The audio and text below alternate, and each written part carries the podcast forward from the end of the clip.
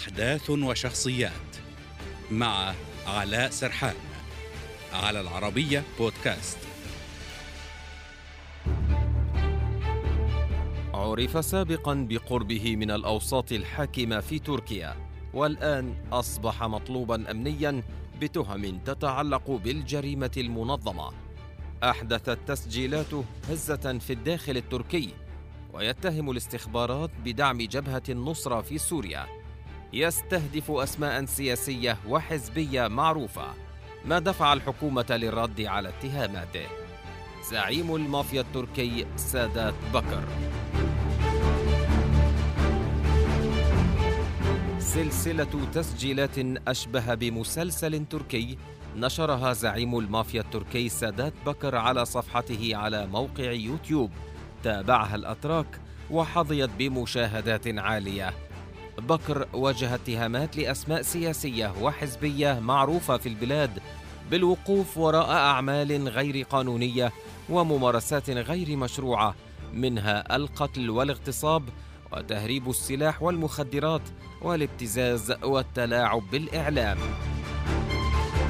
أسماء تعرف بقربها من الحكومة التركية وحزب العدالة والتنمية الحاكم. أبرزهم وزير الداخلية التركي سليمان سويلو وجهات إعلامية مثل مجموعة البجع بالإضافة لاستهدافه بيرات البيرق صهر الرئيس التركي رجب طيب أردوغان لكن كيف بدأت القصة؟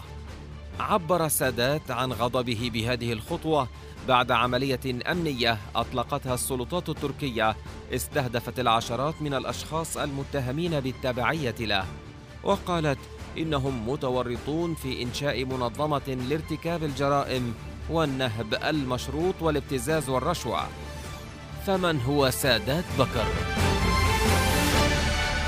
حظي سادات بكر أثناء وجوده في تركيا وعقب هروبه منها بشعبية كبيرة حتى أنه لقب لفترات طويلة بالري السادات بكر وفي يونيو 2020 نشر مجموعة من الجنود تسجيلا مصورا من ثكناتهم العسكرية على مواقع التواصل وهنأوا فيه بكر بعيد ميلاده.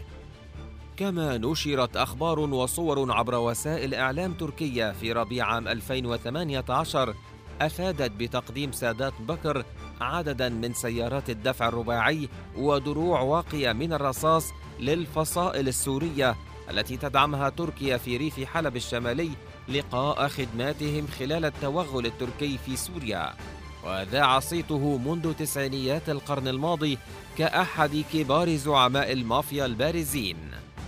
سادات بكر هو من مواليد ولاية سكاريا عام 71 دخل السجن وخرج منه عدة مرات. كانت محكمة تركية برأت من تهمة تهديد مجموعة أكاديمية بالقتل بسبب دعوتهم للتفاوض وإيجاد حل سلمي لملف الأزمة الكردية.